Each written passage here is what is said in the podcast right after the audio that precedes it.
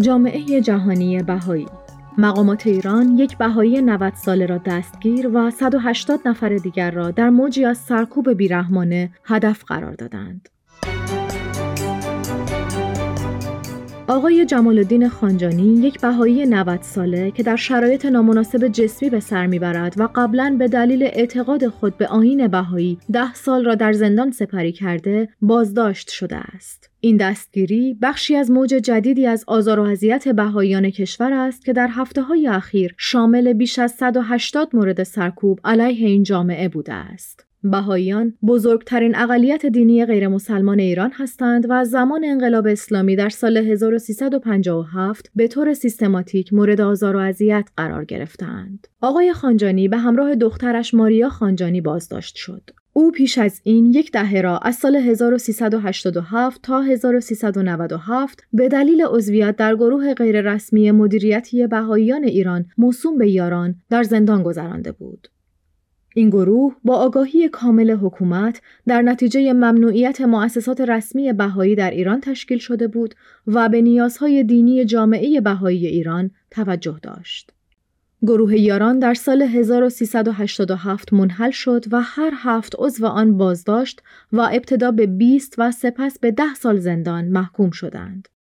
همه این افراد محکومیت های ده ساله خود را به پایان رساندند و در سال 1397 آزاد شدند. تنها چند روز پیش از بازداشت آقای خانجانی دو زن بهایی دیگر و از اعضای سابق یاران خانمها محوش ثابت و فریبا کمال آبادی که در 9 مرداد 1401 بازداشت شده بودند تایید حبس ده ساله خود را که این هفته در دادگاه تجدید نظر صادر شد دریافت کردند. خانم ثابت هفتاد ساله است. از مشکلات جسمی شدیدی رنج می‌برد و در سال گذشته بارها از زندان به بیمارستان منتقل شده است. آقای عفیف نعیمی چهارمین عضو یاران نیز که مشکلات جسمی شدیدی دارد و یک سال پیش نیز دستگیر شده بود، اخیرا به هفت سال حبس محکوم شده است. سیمین فهندش نماینده جامعه جهانی بهایی در سازمان ملل در ژنو می‌گوید ظلم وارده به جامعه بهاییان ایران حد و مرزی ندارد. دستگیری یک مرد 90 ساله و دیگرانی که مشکلات جسمانی دارند، کسانی که قبلا نیز ده سال را به دلیل اعتقاداتشان در زندان گذراندند، اقدامی مذبوحانه در ادامه تلاش برای از بین بردن جامعه بهایی ایران است. بازداشت بدون مدرک و دلیل یک مرد 90 ساله که تاکنون به خاطر باورهایش سرکوبهای فراوان را تحمل کرده نزد هر انسانی که ذره انصاف داشته باشد چیزی جز بیعدالتی محض نیست. نه بهایی دیگر نیز در روز 22 مرداد بازداشت شدند. این افراد مالکان و کارمندان داروخانه هایی هستند که به اتهام ایجاد اختلال در عرضه دارو توسط مقامات پلمپ و تعطیل شدند. حکومت برای مقابله با همبستگی فزاینده میان بهاییان و عموم مردم در تلاش است این مشاغل تجاری قانونی متعلق به بهاییان را به احتکار متهم کند. این بازداشت های جدید تعداد بهاییان دستگیر شده یا زندانی در هفته های اخیر را به تقریبا 60 مورد رسانده است. در همین مدت همچنین بیش از 26 بهایی محکومیت های حبس دریافت کردند که ممکن است هر لحظه اجرا شوند. علاوه بر این 18 بهایی نیز بازجویی شدند. 59 کسب و کار متعلق به بهاییان توسط مقامات پلمپ شده و خانه های نه نفر دیگر مورد یورش و تفتیش قرار گرفته است.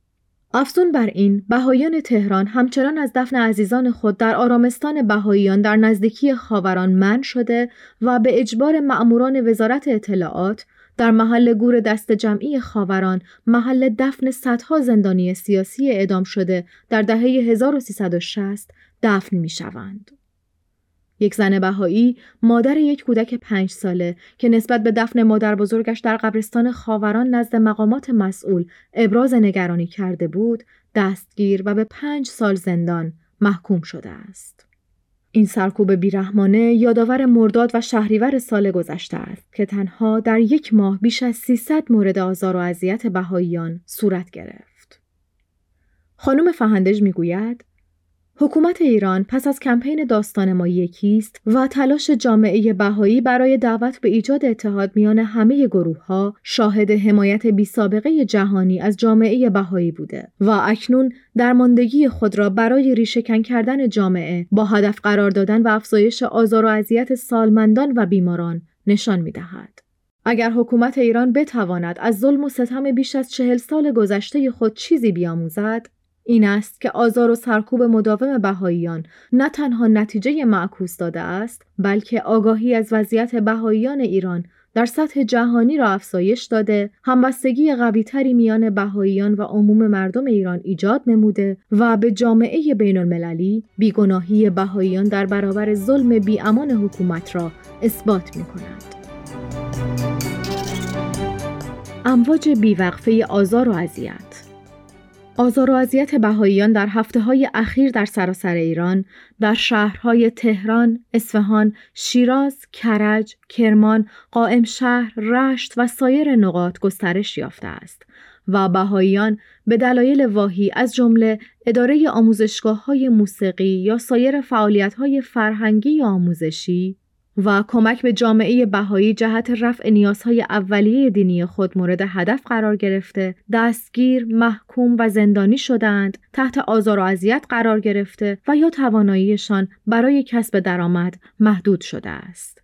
سه بهایی به دلیل کمک به جامعه بهایی تهران جهت دفن عزیزانشان در آرامستانی متعلق به بهاییان در این شهر زندانی شدند. جامعه جهانی بهایی قبلا گزارش داده بود که بهاییان تهران در پی تصرف آرامستان متعلق به خودشان توسط یکی از مأموران وزارت اطلاعات از استفاده از این مکان من شدند. چندین بهایی در استان گیلان به اتهام واهی تبلیغ علیه نظام از طریق شبکه های اجتماعی به زندان محکوم شدند و منازل چند نفر دیگر توسط ماموران امنیتی مورد هجوم قرار گرفت و تلفن‌های همراه و رایانه های آنها مصادره شد.